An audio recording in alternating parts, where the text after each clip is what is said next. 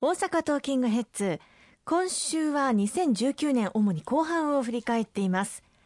さあ2019年7月21日に参議院選挙がありました、まあ、先ほどの例えば幼児教育保育の無償化のように政権基盤が安定していなければ実現できないことですよね。そうですね。あの、今年はまあ、井戸しでございます。まあ、12年に一度、4月の統一地方選挙と7月の参議院選挙が同じ年にあると、こうした大きな選挙が同時にやってくる年ということで、まあ、大変選挙が多く、国民の皆様、地域の皆様にも力強いご支援をいただいたこと、感謝の思いでいっぱいでございます。特にこの7月の参議院選挙におきましては、この関西では大阪選挙区杉佐竹さん、そしてお隣兵庫選挙区高橋光雄さんはじめ全国7つの選挙区で全員当選をさせていただきましたしまた比例区も目標でありました6議席以上達成させていただいて7議席獲得をさせていただいて合わせて14名当選をさせていただきました。非改選の14名と合わせて28議席を公明党頂戴することになりましてこの28議席という数字は議席の占有率で言いますと過去最高の議席占有率をあのいただいたということになります。衆議院議員が29名おりますので、57名の陣容で団結して山口代表のもと、政策実現に来年も邁進をしていきたいと、そう決意をしているところです。やはりあの国民一人一人が自らの希望を実現するためにも政治に興味を持っていただきたいですよね。そうですね。国民が主権者として政治に参画をし、そして政治を形作っていく。まあそのために私どもは説明責任を果たし、そしてご支援をお願いをし、そしてご支援いただいたことに対してまたさらに結果を持ってお返しをしていく、政治を動かしていく、大衆とともにのまあ立党の精神のままに今後も頑張ってまいりたいと思っています。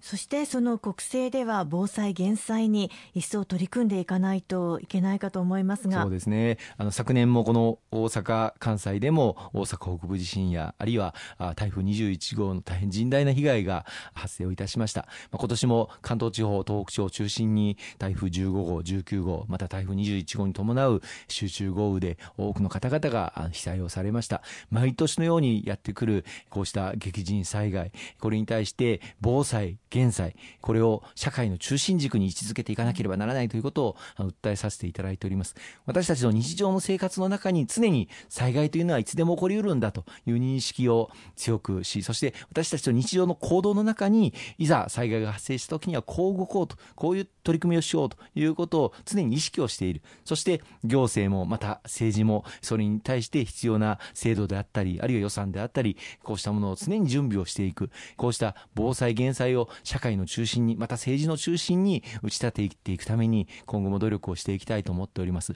特に、あの、災害に対して防災減災の観点で言えばハード面の対策ももちろん大事ですけれどもやはりソフト面の対策、自助共助私たち一人一人が地域で何をどういうふうに行動していくのか避難所の運営にどういうふうに携わっていくのかあるいはご近所で災害から逃れることが困難な方々がどういうふうに暮らしておられるのか障害をお持ちの方々高齢者の方々そういったことを常に目配りをしそして例えば防災訓練などを生かしてそうしたことを認識を広げげていくという努力が必要だと思います。こうしたことをどれだけ積み上げることができるかが私たちの一人一人の命を守り、また財産を守っていくということになると思いますし、災害に負けない国づくり、地域づくりにつながっていくというふうに思っておりますので、ともどもに来年以降も頑張っていきたいと思っています。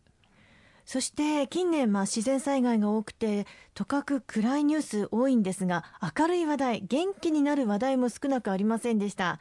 ラグビーワールドカップ開催されましたね。素晴らしかったですよね。はい。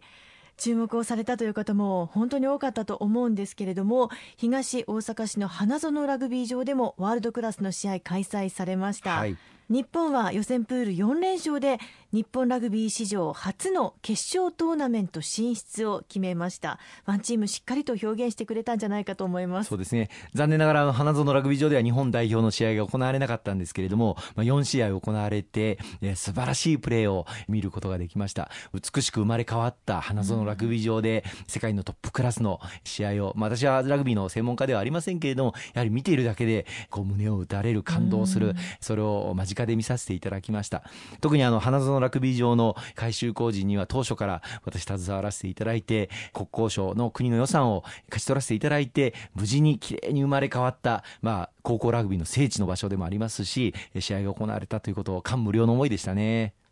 そして大阪での大きな出来事といえば G20 大阪サミットありましたけれどもモズ古市古墳群が世界遺産に認定されたことも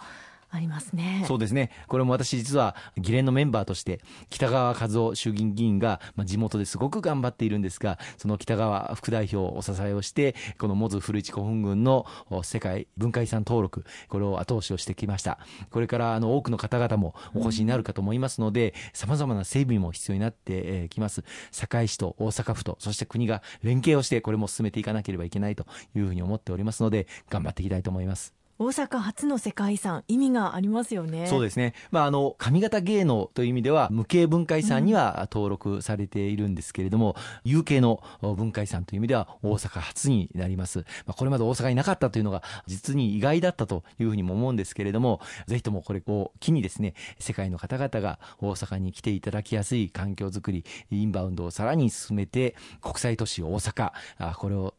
2025年の大阪・関西万博に向けてですねよより一層アピールをしていきたいと思いますね。ありがとうございます。今週もたくさんお話をいただきましてありがとうございました。